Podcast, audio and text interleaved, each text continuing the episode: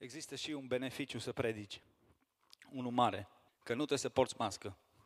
Așa că vă provoc pe toți care doriți să scăpați de mască duminica pentru 45 de minute sau o oră sau o oră jumate. Claudia ne-a întrebat în ce dată suntem astăzi și a spus că nouă. În nouă ce? Mai. A venit luna mai, în sfârșit, mai cald, astăzi mai cald, mai puțin, mai plăcut afară, mai dedicați Domnului și așa mai, și așa mai departe, sau nu mai. Mult mai în luna mai. Haideți să continuăm cu această serie de mesaje inspirate din întâia epistolă Apostolului Petru, mesaje provocatoare în primul rând pentru mine, care stând în cuvântul lui Dumnezeu, seamănă un pic cu băiatul ăla din videoclip, trebuie să mă pun acolo și să mă rog Domnului, Doamne, dă-mi înțelepciune, ce vrei Tu să vorbești, ce vrei să ne spui prin cuvântul Tău, ca eu, familia mea, copiii mei, biserica Ta pe care o slujesc să fie zidită. Și ceea ce vreau să ne uităm în cuvânt este ca să ne zidim, ca să creștem, ca să ne edificăm spre lauda lui Dumnezeu. Am văzut că în această epistola sa, Apostolul Petru, în primele trei capitole, ne vorbește despre doctrina mântuirii, ce înseamnă să fii mântuit, cum ajungem în această stare de mântuire, această viață regenerată și ne, ne arată cine suntem noi, noua noastră identitate. După ce îl primim pe Hristos în viața noastră, cine suntem noi și ce viață ar trebui să avem. Iar apoi ne arată cum trebuie să ne raportăm în relațiile noastre cu cei de lângă noi. De asemenea, identitatea noastră, nu doar ca indivizi, ci ca și comunitate, trupul lui Hristos, zidirea lui. Cine suntem noi și cum ne raportăm la cei din jurul nostru, la familia noastră, la soțul, soția noastră, la societate, la autorități, la prieteni sau chiar și la vrăjmași, la cei care sunt împotriva noastră. Capitolul 4 pe care îl începem astăzi ne prezintă două, le-am numit eu repercursiuni sau um, lucruri care ni se întâmplă, da sau da, atunci când devenim copiii lui Dumnezeu, când suntem din familia lui. Capitolul 4 are două teme majore, slujirea și suferința. Slujirea și suferința. Iar astăzi ne vom ocupa de prima dintre ele, primele 11 versete din capitolul 4 pe care le vom citi. Astăzi am stat la rugăciune în picioare, așa că stăm jos și citim primele 11 versete din capitolul 4, care spun astfel. Astfel, dar, fiindcă Hristos a pătimit în trup, înarmați-vă și voi cu același fel de gândire, căci cel ce a pătimit în trup a sfârșit-o cu păcatul, pentru ca, în vremea care mai rămâne de trăit în trup, să nu mai trăiască după poftele oamenilor, ci după voia lui Dumnezeu. Ajunge, în adevăr, că în trecut ați făcut voia neamurilor și ați trăit în desfrânări, în pofte, în beții, în ospețe, în chefuri și în slujiri idolești neîngăduite. De aceea se miră ei că nu alergați împreună cu ei la același potop de desfrâu și vă bagiocoresc. Dar au să dea socoteală înaintea celui ce este gata să judece vii și morții, căci tocmai în vederea aceasta a fost vestită Evanghelia și celor morți, pentru ca să fie judecați ca oameni în trup, dar să trăiască după Dumnezeu în Duh.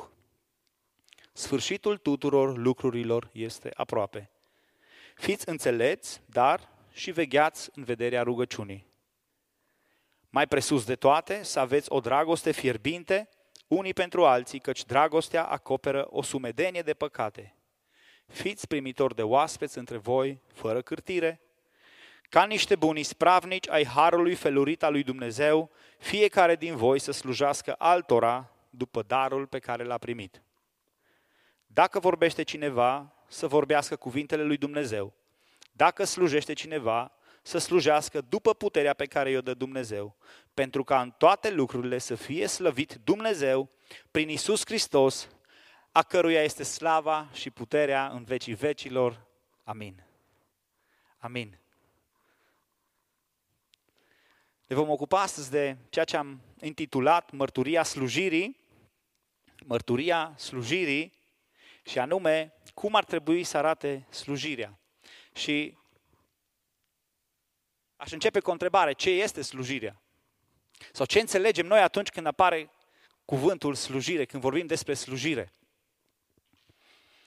Pentru că vedem că textul evoluează de la slujirea idolească care apare în versetul 3 până la sfârșitul acestei secțiuni, în versetul 10, slujirea unii față de alții.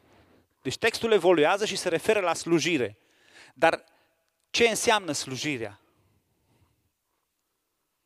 Cuvântul a sluji sau slujire pleacă de la slugă. Pleacă din aceeași rădăcină, a servi, servitor.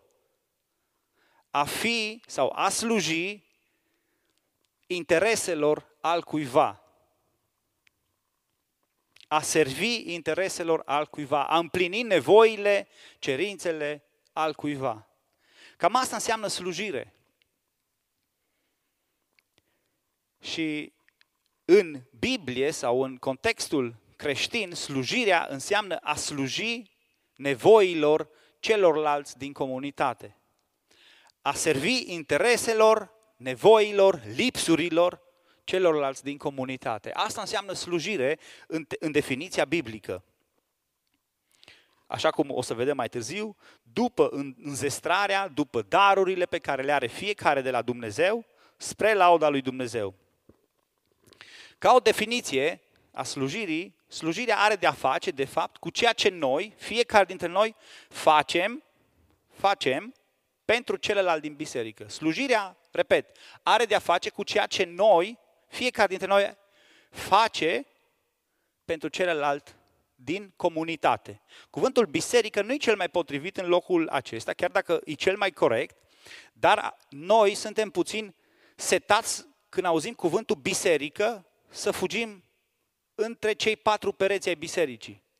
Atunci când ne referim la comunitate, ar trebui să ne gândim la oamenii din biserică, nu la de câte ori spălăm parchetul în biserică sau curățăm ceva aici sau punem boxe neapărat. Și asta este slujire, dar slujirea are de-a face cu ceea ce noi facem pentru ceilalți din comunitate, din trupul lui Hristos. O problemă majoră însă care derivă de aici, e că noi am înțeles acest aspect. Majoritatea dintre noi, doar că am schimbat conotațiile, așa cum altă dată făceau farisei când interpretau legea. Interpretau legea după plăcerea lor, în detrimentul voii lui Dumnezeu, în detrimentul a ceea ce de fapt Dumnezeu vroia să transmită prin lege. Noi am luat acest lucru și am spus, da, slujirea este într-adevăr să fac ceva pentru cel de lângă mine, din biserică, dar am redus lucrul acesta la timpul în care suntem în biserică. Am redus această slujire și de multe ori când spunem cuvântul slujire, ne gândim la o oră jumate sau două ore, duminica, poate marța, poate joia, când ne ducem în cadrul bisericii să ne întâlnim cu ceilalți și într-o oarecare măsură să-i slujim. Am redus asta și am făcut din slujire ceva foarte, foarte micuț și îngust. Pe când slujirea are de-a face cu slujirea ta față de toți ceilalți, față de toți oamenii din Biserica lui Dumnezeu tot timpul. Asta este marea problemă a bisericilor instituționalizate, bisericile, de exemplu, bisericile de stat. Ele oferă, în general, oamenilor o liturghie, o slujbă, da? și cuvântul slujbă derivă tot de acolo, o slujbă oamenilor în care foarte profi, foarte bine pus la punct, ei îi slujesc pe oameni pentru 40 de minute, pentru 30 de minute, pentru două ore, știu eu pentru cât, dar această slujire devine ineficientă. Și astăzi o să mă folosesc de multe exemple din laudă și închinare, domeniul de laudă și închinare, așa cum îl cunoaștem noi, pentru că acolo am slujit, acolo am fost implicat cel mai mult. De exemplu, la laudă și închinare, oamenii slujesc comunitatea în timpul celor 30 de minute sau 35 de minute de laudă și închinare. Și eu, ca și cântăreț, în echipa de închinare, îl văd pe fratele Ciobo că la închinare e pe telefon. Și în loc să-l slujesc în timpul săptămânii, eu doar mă frământ. Oare ce-a avut omul ăsta pe telefon? Poate că nu are internet acasă și aici aș citea mail-urile de la serviciu, nu știu. Și în loc să mă duc să-l slujesc în timpul săptămânii, să-l întreb, frate drag, ai înțeles închinarea? Ești plictisit de Dumnezeu? Ești dezamăgit de Dumnezeu? Slujirea ar trebui să fie o acțiune care să dureze în timpul săptămânii, când am depistat o problemă să slujesc nevoilor, respectiv lipsurilor celuilalt pe care le văd, pe care le percep. Dacă slujesc la închinare, ar trebui să fiu preocupat de inima acestui om, de închinarea acestui om și să îl slujesc. Dar nouă nu prea ne place cuvântul slugă.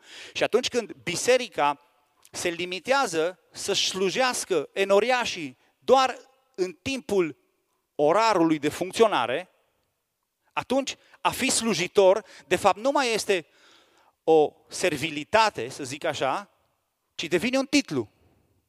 Și atunci când, între ghilimele, slujitorii Domnului intră în biserică, ceilalți trebuie să se ridice în picioare, să le dea cinste. Nu mă refer la biserica noastră, mă refer în general la biserică. Când slujitorii altarului, cum sunt numiți în alte uh, comunități, vin în față, oamenii se pleacă, le fac reverențe și din slujitor, din slugi, devin niște titluri. A, el este slujitorul Domnului. Însă, Domnul Isus, înainte ca Petru să enunțe toate aceste lucruri, ne, ne spune ceva despre asta. Ne spune uh, ceva cum ar trebui să arate slujirea. Și o să citesc un scurt pasaj din uh, Luca, în care Domnul Isus spune așa, cine dintre voi, dacă are un rob, o slugă, da? Care ară sau paște oile, îi va zice când vine de la câmp, vino, hai repede și pune-te la masă. Cine dintre voi care are o slugă, când o să vină de la lucru obosit, tu ca și proprietar de slugă, o să-i spui, hai pune-te la masă că ești obosit. Nu-i va zice el mai degrabă, gătește-mi, slujește-mi, până voi mânca și voi bea eu. După aceea vei mânca și vei bea și tu. Va rămâne el, stăpânul, îndatorat față de robul acela pentru că robul a făcut ce îi fusese poruncit? Cuvintele Domnului Isus. Nu. Tot așa și voi, după ce veți face tot ce vi s-a poruncit să faceți, să ziceți, suntem niște slujitori, și adaugă Domnul Iisus, netrebnici, am făcut ce eram datori să facem. Și Domnul Iisus, prin însăși exemplul său, ne-a demonstrat din plin acest lucru. Cum se face acest lucru? Modelul slujirii. Bineînțeles că în această predică voi aborda și slujirea din biserică, dar slujirea trebuie înțeleasă ca o acțiune pe care noi o facem pentru nevoile, pentru lipsurile, pentru celălalt. Cercetătorii biblici sunt de părere că Apostolul Petru a scris și Evanghelia după Marcu, vedem chiar și la sfârșitul acestei epistole, el îl salută, transmite salutări bisericii din partea lui Marcu, pe care îl numește fiul său. Este vorba despre Ioan Marcu, care apare în Cartea Faptele Apostolilor. Și ne uităm la un text scris în Evanghelia după Marcu, capitolul 10, versetul 45, unde este definiția supremă a slujirii Domnului Isus. Căci Fiul omului n-a venit să îi se slujească, ci ca El să slujească și să-și dea viața ca răscumpărare pentru mulți. Domnul Isus a detectat nevoia noastră cea mai mare. Nevoie pe care nimeni în universul acesta nu o putea împlini. A detectat că avem nevoie disperată de salvare și a venit și ne-a împlinit nevoia. S-a smerit, s-a făcut ascultător până la moarte și încă moarte de cruce. A luat asupra lui păcatul și a împlinit nevoia noastră. Pedeapsa noastră, rușinea noastră, trecutul nostru le-a luat asupra lui, împlinindu-le astfel nevoia, făcându-se astfel exemplul perfect de slujitor. El a slujit nevoilor. Așadar, ca o concluzie, Slujirea este ceva ce facem pentru ceilalți din comunitate. Și nu se rezumă doar la două ore de program, ci ar trebui care, să fie ceva care să caracterizeze constant viețile fiecăruia dintre noi. După darul care ne-a fost dat, cum spune textul, după înzestrările noastre, așa cum vom vedea mai, mai, mai încolo, să slujim celorlalți din comunitate, din biserică. O împlinire permanentă a nevoilor celorlalți. Fiecare dintre voi să nu se uite numai la foloasele lui, ci și la foloase celuilalt. Ne spune cuvântul lui Dumnezeu. Acest text, așa cum l-am înțeles eu, prin Harul lui Dumnezeu, cuprinde trei secțiuni. Le-am pus câte un titlu la fiecare care începe cu litera P, ca să ne fie mai ușor să le aducem aminte, preliminariile slujirii, pregătirea slujirii și practicarea slujirii. Aș vrea ca aceste trei lucruri să fie pentru tine care deja slujești un test și să te testezi. Oare? Și pentru mine care slujesc. Oare slujirea mea este așa cum o cere cuvântul lui Dumnezeu? Iar pentru tine care încă n-ai slujit sau încă nu te-ai aplecat, încă nu ți-ai încins ștergarul așa precum Domnul Isus, să speli picioarele celor de lângă tine, să fie un ghid care să te ajute. Mă rog ca Dumnezeu să ne dea lumină din cuvântul său. Haideți să începem cu prima parte, preliminarii. Preliminarele slujirii, de la versetul 1 la versetul 6. Acest pasaj, în traducerea Cornilescu, așa cum l-am citit noi, fiecare verset începe cu o prepoziție. Prepozițiile sunt acele părți dintr-o propoziție care parcă schimbă sensul. Dacă, mai, încă, așadar, deci. Multe dintre aceste uh, prepoziții pe care le găsim în textul nostru au de a face cu niște concluzii care aduc o legătură între tot ceea ce am învățat până acum și ne enunță niște definiții foarte, foarte clare. Cum ar trebui să fie, înainte să facem orice slujire, cum ar trebui să fim noi? Cum ar trebui să, să începem slujirea sau care ar fi bazele, preliminarile, de la început? Baza asta de unde pornim. Și sunt așa de multe prepoziții aici încât o să le subliniez pe fiecare cu care începem și ne uităm. Cum începe pasajul nostru? Astfel dar, cu o concluzie. Astfel dar sau astfel deci. Pentru că Hristos a pătimit și a suferit, înarmați-vă și voi cu același fel de gândire. Însușiți-vă, cu alte cuvinte, gândirea lui Hristos. Însușiți-vă Faceți a voastră, gândirea lui Hristos să fie gândirea voastră. Nu mai trăiesc eu, Hristos trăiește în mine. Noi nu mai gândim cum, am, cum vrem noi să gândim, gândim după gândirea lui Hristos. Oricât de mare ar fi împotrivirea, oricât de mult va trebui să suferi, El a biruit păcatul, ne spune. Căci El a sfârșit-o, căci Cel ce a pătimit în trup a sfârșit-o cu păcatul. El a terminat cu păcatul. Și noi ne înarmăm, ne însușim gândirea lui Dumnezeu. El a terminat cu păcatul pentru noi, noi ne însușim gândirea Lui și acționăm în tot ceea ce facem după gândirea Lui Dumnezeu. Versetul 2. Pentru ca, ca o concluzie, ca o determinare, pentru ca, în ceea ce mai avem de trăit, să nu mai trăim după voia oamenilor, ci după voia lui Dumnezeu.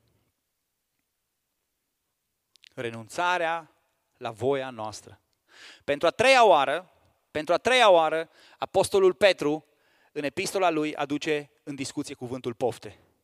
L-am explicat și prima dată și a doua oară și am spus că atunci când vorbește despre pofte, poftele neamurilor se referă la voia omului. La voia omului. Când ea nu mai este în concordanță cu voia lui Dumnezeu. Renunțarea la voia noastră. Doamne, precum, do, precum Domnul Isus se ruga, Tată, nu voia mea, ci voia ta să se facă. Voia noastră trebuie să o dăm la o parte, ca voia lui Dumnezeu să ia ființă în noi. Versetul următor. Ajunge în adevăr. Destul. Gata. Nu mai. Ajunge. O altă traducere a textului spune, destul timp ați petrecut. Destul timp ați petrecut unde? În chefuri, în beții, în pofte, iar aici cuvântul pofte nu mai este despre pofta mea care se traduce prin voia mea, ci aici se referă la păcatele sexuale. Aici se referă la poftele sexuale. Ajunge în adevăr că în trecut a trăit în desfrânări, în pofte, în beții, în ospețe și în slujiri idolești neîngăduite. Gata. Renunțarea la natura păcătoasă. Renunțarea la tot ceea ce a fost păcat în viața mea. Păcatul nu mai are stăpânire asupra noastră. Mai greșim, ne cerem iertare și mergem înainte. Ajunge. Renunțarea la păcat. Renunțarea la tot ceea ce, la modul păcătos de trăire. Gata. Urmează versetul 4. De aceea, când ți-ai schimbat viața, când ți-ai schimbat modul de trăire, vei primi împotrivire, vei fi bagiocorit. Păi nu mai vii la... Păi nu mai vii cu mine. Hai mă, te-ai pocăit și tu. Și vă bagiocoresc. Purtarea curată va atrage împotrivire. Fii atent la asta. Și nu te speria. Nu te înspăimânta, Dumnezeu este cu tine. Cel ce a pătimit în trup a sfârșit-o cu păcatul, ne spunea versetul 1. El este cu tine. Și urmează versetul 5 și 6 care spun, dar răzbunarea este a lui Dumnezeu. Dar au să dea socoteală, nu înaintea ta, nu înaintea păstorului, nu trebuie să vină cineva care să-i certe, dar au să dea socoteală înaintea celuia care este gata să judece și pe cei vii și pe cei morți. Și cei morți, care acum sunt morți, ei au auzit cuvântul lui Dumnezeu și vor fi judecați de Dumnezeu. Nu de tine, răzbunarea, judecata este a lui Dumnezeu. Este a lui Dumnezeu. Înainte de a începe orice slujire, asigură-te că omul cel vechi nu-i mai în control. Cu alte cuvinte, asigură-te că tot ce vechi este pus sub omul cel nou, care se noiește spre cunoștință prin Harul lui Dumnezeu care primește viziune, lumină de la Duhul lui Dumnezeu. Asigură-te că în viața ta omul cel păcătos e dat afară. Și că omul cel nou crește ca să-L urmeze pe Dumnezeu. Aici nu vreau să-ți spun că vei fi imaculat, că deja trebuie să ai, că înainte de a sluji, știi, Seba a spus că înainte să ne apucăm de slujire, noi trebuie să fim perfecți. Nu, perfecți nu o să fim decât în cerul lui Dumnezeu. Noi suntem perfecți prin natura lui Hristos pe care o abordăm. De aceea ne schimbăm gândirea după gândirea Lui. Vom, fi, ă, vom avea împotrivire precum a, a avut El. Dar continuăm să rămânem nu după modul greșit de trăire pe care l-am avut, gata, nu mai, ci după omul cel nou, după gândirea lui Dumnezeu. Așa să ne ajute Dumnezeu. Urmează versetul 7, care ne spune, sfârșitul tuturor lucrurilor este aproape. Și când citești acest verset, te apucă așa o viziune apocaliptică și zici, gata, păi da, ce rost are să mai slujesc, să mă mai pregătesc, că sfârșitul tuturor lucrurilor este aproape, oricum. Acest lucru vrea să ne marcheze un sentiment, da, de urgență. Că noi trebuie să, să fim atenți, că toate lucrurile se vor termina, dar se vor termina și împotrivirile celor răi, nu numai lucrurile bune, toate lucrurile se vor termina atunci când Dumnezeu va zice, gata. Astea sunt controlul lui. Sfârșitul tuturor lucrurilor este aproape. Iar această propoziție face trecerea înspre secțiunea numărul 2. Dacă ar urma sfârșitul tuturor lucrurilor este aproape, acum voi stați fiecare în casa voastră, nu mai faceți nimic, că oricum se termină totul. Nu, din potrivă. Intrăm în cel de-al doilea capitol, pregătirea slujirii. Sfârșitul tuturor, este, tuturor lucrurilor este aproape. Deci, ce urmează? Pregătirea slujirii. De la versetul 7 la versetul 9, ne explică cum trebuie să pregătim slujirea. Așa cum am spus de la început, slujirea nu are de-a face doar cu orele de funcționare, să zic așa, ale bisericii, așa cum apar ele pe Google. Dacă scrii Biserica Harvest Wiesbaden, îți apare acolo un link închis. Se deschide duminică de la 5. Slujirea nu are de a face doar cu programul ăla, dar are de a face și cu ăla. Și aici facem o slujire. Cel care predică face o slujire, cei care cântă fac o slujire, cel care pune scaunele face o slujire, cel care stă la ușă face o slujire, cel care acasă ține caseria bisericii face o slujire. Fiecare. Sunt slujiri care se fac aici. Și există o slujire pe care eu am numit-o slujirea de scenă, care are o parte foarte vizibilă. Pe cei de la închinare îi știm cu numele, cu prenumele, după sos, după copii, după tot, pentru că îi vedem în fiecare zi. Sunt alții care fac o anumită slujire în biserică, care nu sunt așa de vizibili, care nu au o slujire de scenă și care nu sunt așa de cunoscuți, poate. Însă cei care apar în față și fac slujirea de scenă, are o parte vizibilă care poate fi interpretată. Ei, această parte are nevoie de o pregătire. Și această parte. Și cealaltă slujire care nu o vede nimeni, în egală măsură, au nevoie de pregătire. Ceea ce noi facem aici, de fapt, sunt niște activități. Iarăși, mă întorc la laudă și închinare. În laudă și închinare, ca să slujești, trebuie să știi să cânți. Activitatea care stă în spatele slujirii de laudă și închinare este muzica. Dar muzică avem și la un concert. Muzică avem și la radio. Muzică avem și pe telefon. Pentru că în sine este o activitate. Eu astăzi predic. Predicarea este a ține un discurs. Discursuri țin o grămadă de oameni. Este o activitate. Ei, ca activitatea aceasta să devină o slujire, sau când devine această activitate o slujire? Atunci când este pregătită așa cum o cere Dumnezeu. Activitatea ta devine slujire atunci când o pregătești așa cum îți cere Dumnezeu. Și hai să vedem cum ne spune Biblia să pregătim închinarea. În primul rând, sfârșitul tuturor lucrurilor este aproape, urmează acolo o poruncă. Fiți înțelepți. Fiți înțelepți. Am dezbătut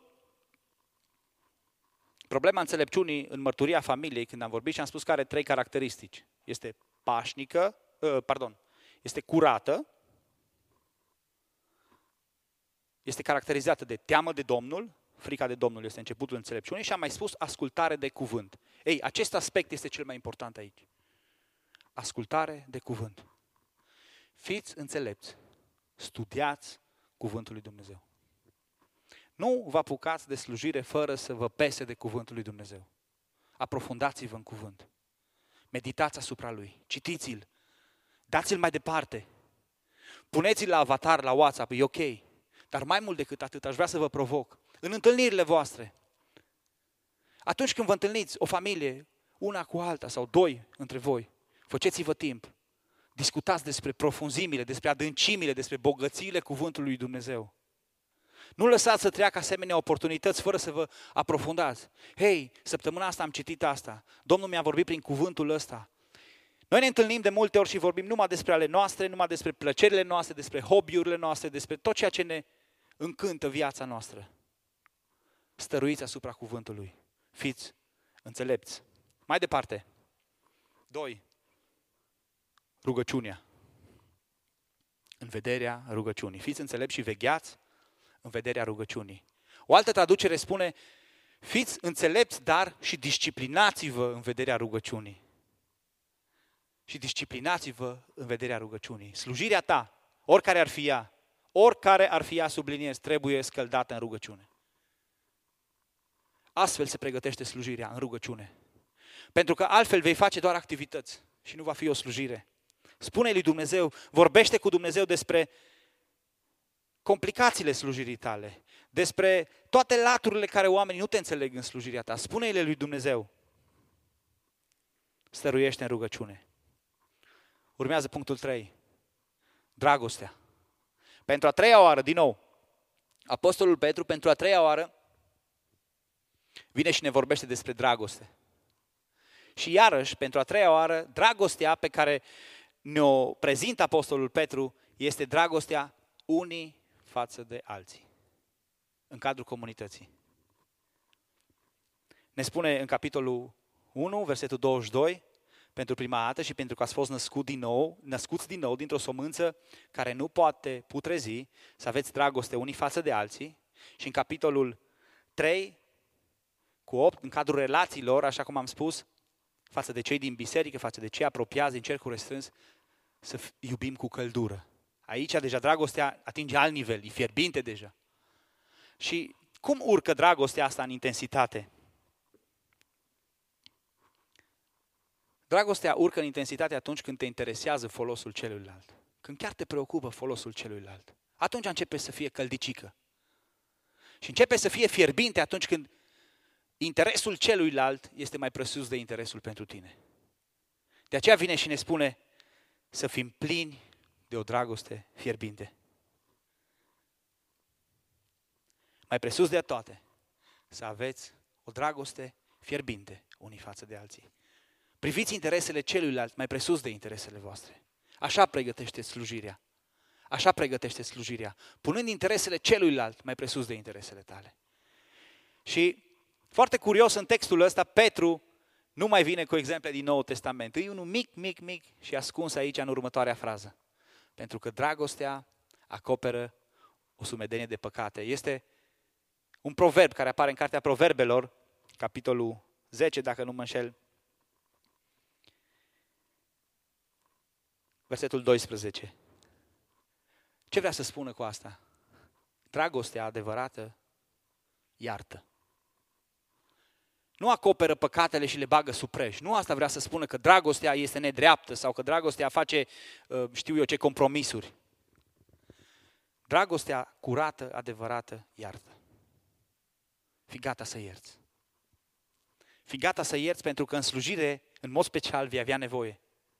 Vei avea nevoie. Oamenii îți vor greși. Iisus a fost gata să-l ierte pe Iuda, să-i spele picioarele, să-l slujească. A fost gata. Pentru că dragostea iartă. Practică iertarea. Și urmează un verset. Pe versetul ăsta aș putea să predic toată seara. Fiți primitori de oaspeți între voi, fără cârtire. Pare un verset simplu, un verset care se referă la ceva simplu de îndeplinit, însă acest verset ascunde foarte multe conotații. Foarte multe conotații. Și vreau să încep cu prima dintre ele. Fiți primitori de oaspeți între voi, fără cârtire. Câți oaspeți vin pe la tine pe acasă? Pe câți îi inviți la masă? Cu cât stai cu plăcere la cafea? Pentru că dăm voie să-ți spun, nu poți să-i slujești pe aceea cu care nu ești în stare să stai la masă. Repet, nu poți să-i slujești pe aceea cu care nu ești în stare să stai la masă. Eu pe ăsta nu îl suport la mine acasă. Ăsta, orica, n-are ce să, știi? Biserica e biserică, slujirea e slujire de la mine acasă. Dragul meu, cuvântul ne învață astăzi, fiți primitori de oaspeți între voi fără cârtire și are de-a face cu asta. Dacă nu ești în stare să-ți împarți pâinea ta, voia ta bună, apa, cafeaua, prăjiturile cu cineva cu care să stai la masă, nu poți să-l slujești. Te vei preface că îl slujești. Te vei preface că îți pasă. Dar dacă nu ești în stare să te deschizi cu El, îl vedem pe Domnul Isus și atâta de mult l-au judecat. Omul acesta nu știe că stă la masă cu vame și, și cu prostituatele, el nu înțelege că stă numai cu păcătoșii. Pentru că Domnul Iisus i-a păsat de oameni și a putut să stea cu ei, să se deschidă de față cu ei. În jurul mesei oamenii se deschid, devin vulnerabili, vorbesc unii cu alții, se uită în ochi. Poate la prima întâlnire nu, poate e nevoie de a doua, de a treia, de a patra invitație, de a cincea sau știu eu decât. Fiți primitori de oaspeți între voi fără cârtire. Apoi, în acest uh, verset se mai ascunde un adevăr. Probabil atunci când a fost scrisă epistola, predicatorii care mergeau dintr-un loc în altul aveau nevoie de cazare. Apostolii care mergeau dintr-un loc în altul, cei din echipa lor, aveau nevoie să fie cazați undeva. Probabil lipsa banilor. Biserica nu era atât de bine instituționalizată ca și acum să aibă așa de multe resurse. Și cazau când la unii, când la alții. Oamenii erau deschiși pentru asta. Primeau în casa lor pe ceilalți. Ce îmi spune mie asta astăzi? Astăzi noi avem bani, avem hoteluri, avem case mari, putem să-i cazăm. Când vin mai mulți, îi trimitem la Sorin, că Sorin are loc. Dacă e prea departe la Sorin, îi trimitem la hotel, că nu e așa de scump. Să se simtă liber, să... E ok. Însă asta îmi spune, începe dragul meu cu slujirea aia mică, aia care nu se vede. Începe cu slujirea aia mică, smerește-te. Nu spune, știi, eu sunt slujitor de scenă. Eu sunt predicator. Eu doar atât. Nu, eu nu, nu pot să-l primesc la mine acasă. Nu, nu, eu, aș avea loc, dar e mai bine nu. Eu mă ocup de predică, să se ocupe și altcineva. Mie îmi spune versetul ăsta, ocupă-te de lucrurile mărunte. Începe slujirea cu lucrurile mici, cu lucrurile la care par neînsemnate. Începe de acolo, să spese.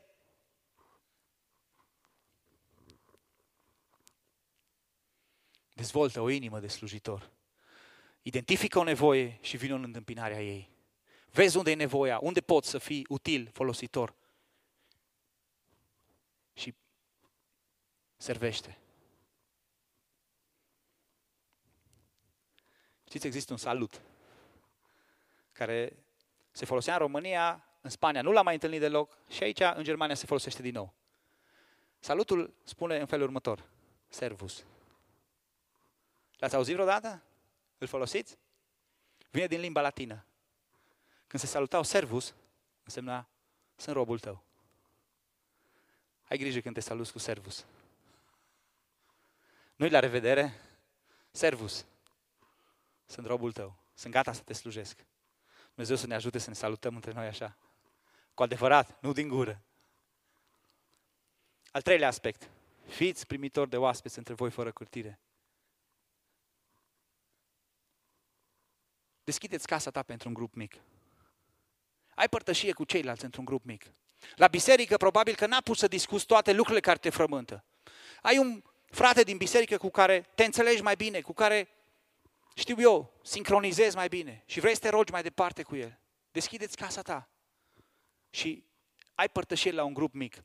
Noi cu toții am trecut prin, prin experiența grupurilor mici, majoritatea dintre noi, atunci când am putut, când a fost posibilă această lucrare.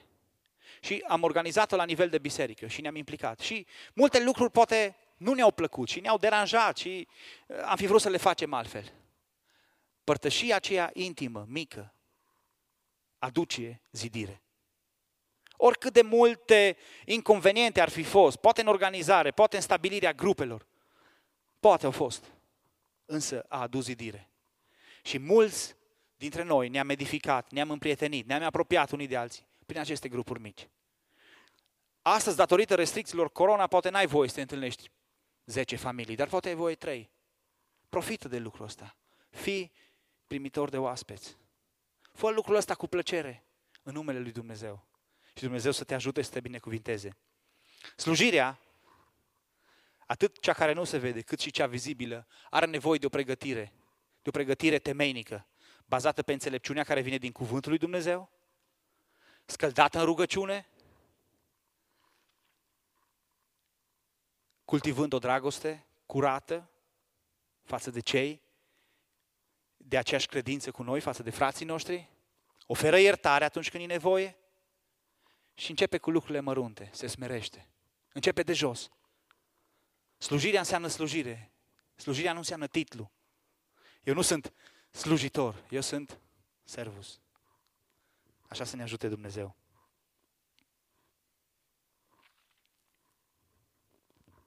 Iar dacă te-ai asigurat că ai înțeles preliminariile și că ai pregătit slujirea, practică. Practică slujirea. fă -o. Nu mai sta la întrebări. Vorba lui Marius. Dai drumul. Nu tot atâta povești. Hai să pornim odată. Slujește. fă -o. Ultimele două versete ne vorbesc foarte clar despre asta. Și atunci când s-a creat această polarizare a slujirii și noi am înțeles slujirea doar de duminica, dacă îl întrebi pe un frate care nu prea îl vezi la slujirea din față, frate, tu ce slujești? Nu-i pentru mine slujirea, eu sunt. Slujirea nu-i pentru mine. Oare? Pentru cine este slujirea? Asta e prima întrebare care ar trebui să ne opunem fiecare dintre noi. Repet, slujirea nu înseamnă doar activitățile care se întâmplă pe scenă.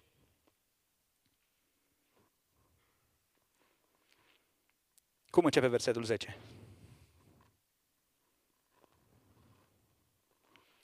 Ca niște buni administratori ai harului diferit ai lui Dumnezeu, ce urmează?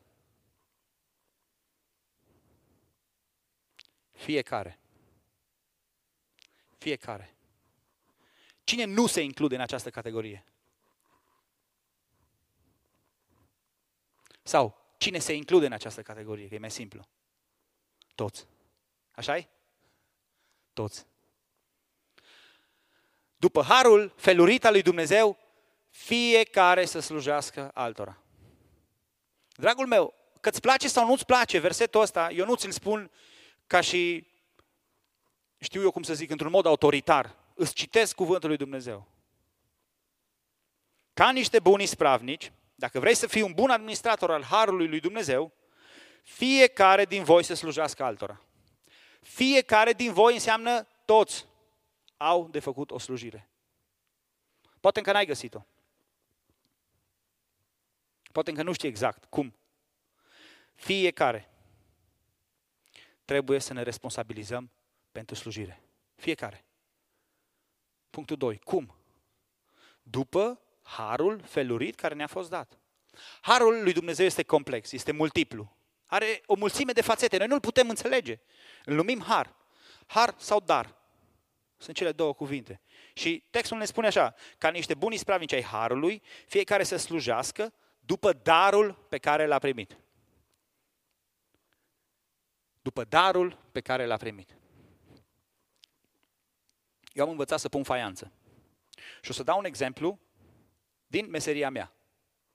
Dacă mai este și alt faianțar în sală, nu vorbesc despre el, vorbesc despre mine.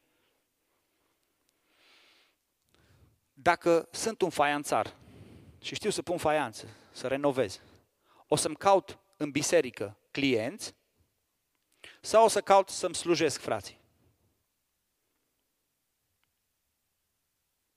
Am primit un dar pe care l-am dezvoltat. Am îndemânare, mă descurc, ok, știu să fac asta. O să-mi caut în biserică clienți sau o să-mi caut în biserică sau o să caut în cadrul comunității să slujesc. Pentru că dați-mi voie să vă spun, la cei din biserică ajungi cel mai repede, pentru că fiind o comunitate, te cunoști. Mă, ăla știe să facă asta, ăla face cutare, ăla face cealaltă. Nu o să dau niciun exemplu de alte meserii ca să nu fiu interpretat că vorbesc despre cineva. Vorbesc despre mine. Cum se traduce slujirea ta după darul pe care l-ai primit? Spunea cineva odată, pe când eram în Spania, ce la pocăiți, în muzică e cel mai simplu să te lansezi. Pentru că tu din start începi pe o scenă. Și ai deja 100, 200, 50, depinde câți oameni are biserica, de spectatori care te ascultă. Vrei, vor, nu vor. Tu deja poți să începi orice carieră, pentru că tu ai acolo. În lume, spunea el, dacă vrei să începi, trebuie să găsești cineva care să placă melodia ta. Tu nu ajungi pe o scenă undeva dintr-o dată și cânți. Trebuie să demonstrezi că ai calități, că ai lucrat. Ei, acolo îți cauți clienți. În biserică, cauți să slujești. Bă, omul are nevoie de meseria mea. Mă duc să slujesc. De darul meu. De darul meu, de ceea ce eu pot să fac. Mă duc să-l slujesc. După harul felurit, harul lui Dumnezeu este felurit, este bogat. După harul pe care Dumnezeu ni l-a dat, prin darurile lui, slujește celorlalți.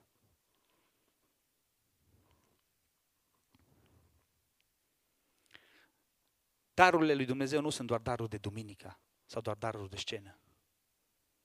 Sunt daruri ca să slujești. Urmează versetul următor care spune, dacă vorbește cineva, să vorbească cuvintele lui Dumnezeu. Acest dacă ne spune că exact acest lucru pe care am încercat să-l subliniez mai înainte. Poate că în slujirea ta ai nevoie și de vorbe. Adică slujirea ta nu e numai vorbe, dacă cumva trebuie să vorbească cineva, să aibă grijă să vorbească cuvintele lui Dumnezeu. Dar slujirea nu sunt doar vorbele. Slujirea este ceea ce faci prin darul tău, prin talentul tău, prin înzestarea pe care o ai pentru ceilalți. Dacă vorbești, acum, dacă vorbești, dacă în slujirea ta, la închinare, la predică, la îndemnuri, la anunțuri, la duminica în familie, dacă vorbești, asigură-te că vorbești cuvintele lui Dumnezeu. Dacă vorbește cineva, dacă în slujirea ta ai nevoie și de cuvinte, asigură-te că vorbești cuvintele lui Dumnezeu. vorbește doar cuvintele lui Dumnezeu. Că vom fi tentați să ne spunem propriile noastre teorii, propriile noastre experiențe, iar acestea nu sunt depline. Singurul lucru întreg, unitar, complet, este cuvântul lui Dumnezeu, care nu se contrazice. Tu te vei contrazice. Tu ca și om, în toată teoria ta, oricât de strălucită îi, te vei contrazice la un moment dat. Vei greși. Asigură-te că vorbești cuvintele lui Dumnezeu. Urmează cealaltă parte a versetului care spune, dacă slujește cineva. Și să-mi spui, vezi? Dacă slujește cineva. Nu toți trebuie să slujească, numai unii. Dacă unii slujesc, dacă unii nu slujesc. Dar nu are cum să fie așa. Pentru că două propoziții mai sus, ni s-a spus, fiecare din voi trebuie să slujească. Acest dacă nu are sensul de în cazul că. În caz că slujește cineva, în caz că până la urmă cineva totuși s-o gândit să slujească și să acopere o nevoie. Ci are sensul de atunci când. Atunci când slujește cineva, să slujească după puterea pe care o are. Slujește cu toată puterea pe care o ai. Că de multe ori vei fi tentat să spui, las că ajunge și așa. La biserică e bine. Apoi, cât înțeleg ăștia, e ok. Slujește cu toată puterea pe care o ai. Să presupunem că la tine la firmă, șeful tău îți încredințează 1000 de euro și spune, uite, din ăștia trebuie să cumperi un aparat pentru munca pe care o ai de făcut. Tu te duci acasă, te-a pus să cauți pe internet aparatul respectiv și îl găsești la 500. Bă, e bun. Mai găsești unul la 700, îl vezi și pe la de 1000, să vezi, ce rost are să-l cumpăr pe la de 1000? Că tot atâta treabă fac și cu la de 500. 500, cumpăr aparatul respectiv și 500, bine mersi. Este aceasta o atitudine corectă? Clar că nu. Toți o condamnăm. Nu. Nu e o atitudine corectă. De ce facem așa cu darurile lui Dumnezeu? Cu puterea pe care ne-o dă El. Și slujim numai cât avem chef și restul pentru noi. Punem deoparte, cine știe, zile negre. Altă dată, ce toată energia, ce te tot strofoci acolo pe scenă până ți se umflă vena aici așa într-o parte. Lasă, mai mole. Nu, dragul meu. Slujește cu toată puterea pe care o ai. Asta te îndeamnă cuvântul lui Dumnezeu. Dacă slujește cineva, sau atunci când slujește cineva, să slujească după puterea pe care o are. După puterea pe care o are.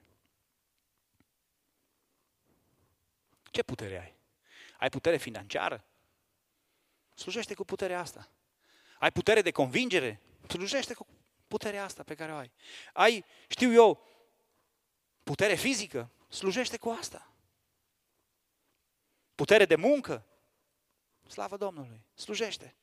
Cu puterea pe care o ai, cu toată puterea pe care o ai, slujește-L pe Dumnezeu. Textul se termină cu o doxologie, cu o laudă la adresa lui Dumnezeu și se pare că, după cum este formulată, că Petru vrea să-și închidă scrisoarea aici. Se pare că se termină aici. Pentru ca în toate lucrurile să fie slăvit Dumnezeu prin Iisus Hristos, a căruia este slava și puterea în veci. Amin. Cius, acasă, s-a terminat.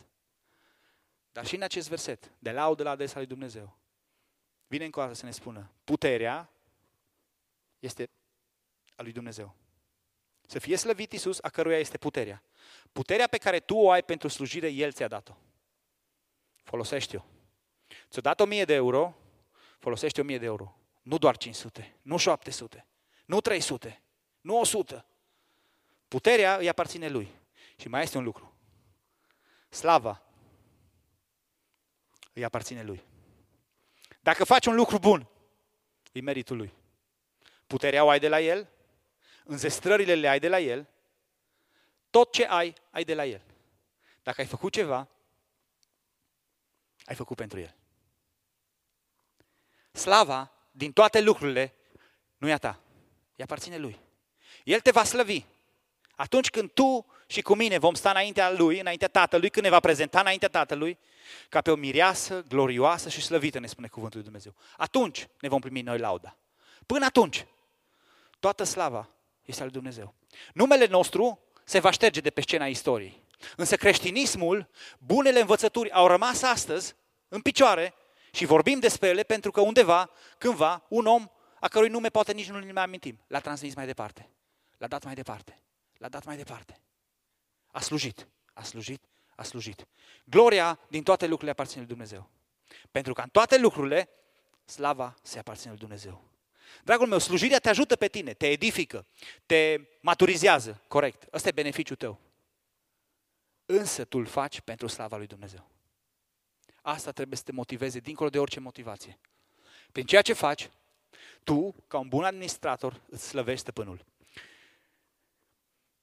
În timp ce pregăteam această secțiune, mi-am adus aminte o cântare veche, o să apară versurile acolo și o să rog pe Claudia, înainte să facă încheierea, să, să o interpreteze. Sunt două strofe dintr-o cântare care la noi în zonă se cânta la mormântări de multe ori. Însă versurile ei, în timp ce pregăteam aceste lucruri și mă gândeam, slava este al lui Dumnezeu și doar ceea ce faci pentru Dumnezeu rămâne, mi-am adus aminte aceste versuri. Și înainte să fac concluzia acestui mesaj, aș vrea două minute să meditez pentru cine lucrezi. Cât lucrezi? Cât slujești? Cât de mult ești tu acel rob al lui Dumnezeu care faci ceea ce trebuie să faci? Ce ai făcut pentru Isus? Rămâne, ne spune cântarea. Ne spune cuvântul lui Dumnezeu. Tot ceea ce faci, faci ca în toate lucrurile slava și puterea să fie a lui Dumnezeu prin Isus Hristos. Amin. Amin. Hai să medităm un pic, înainte să facem încheierea.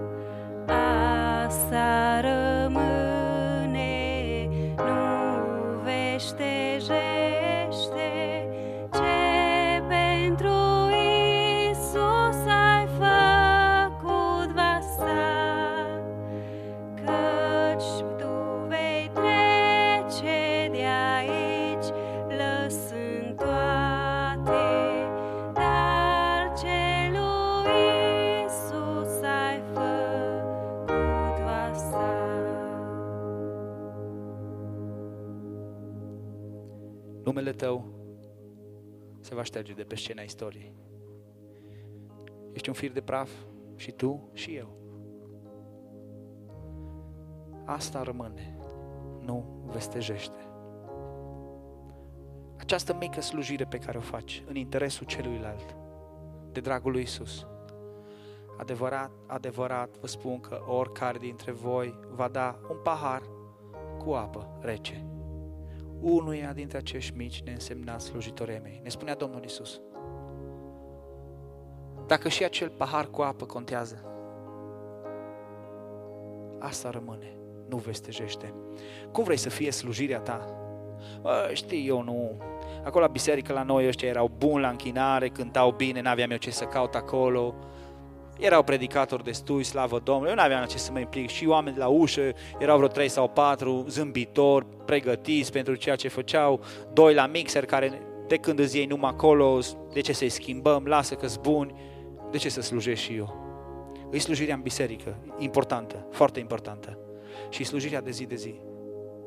Întreabă-te, slujești tu celorlalți după puterea, după darul, după înzestrarea pe care o ai?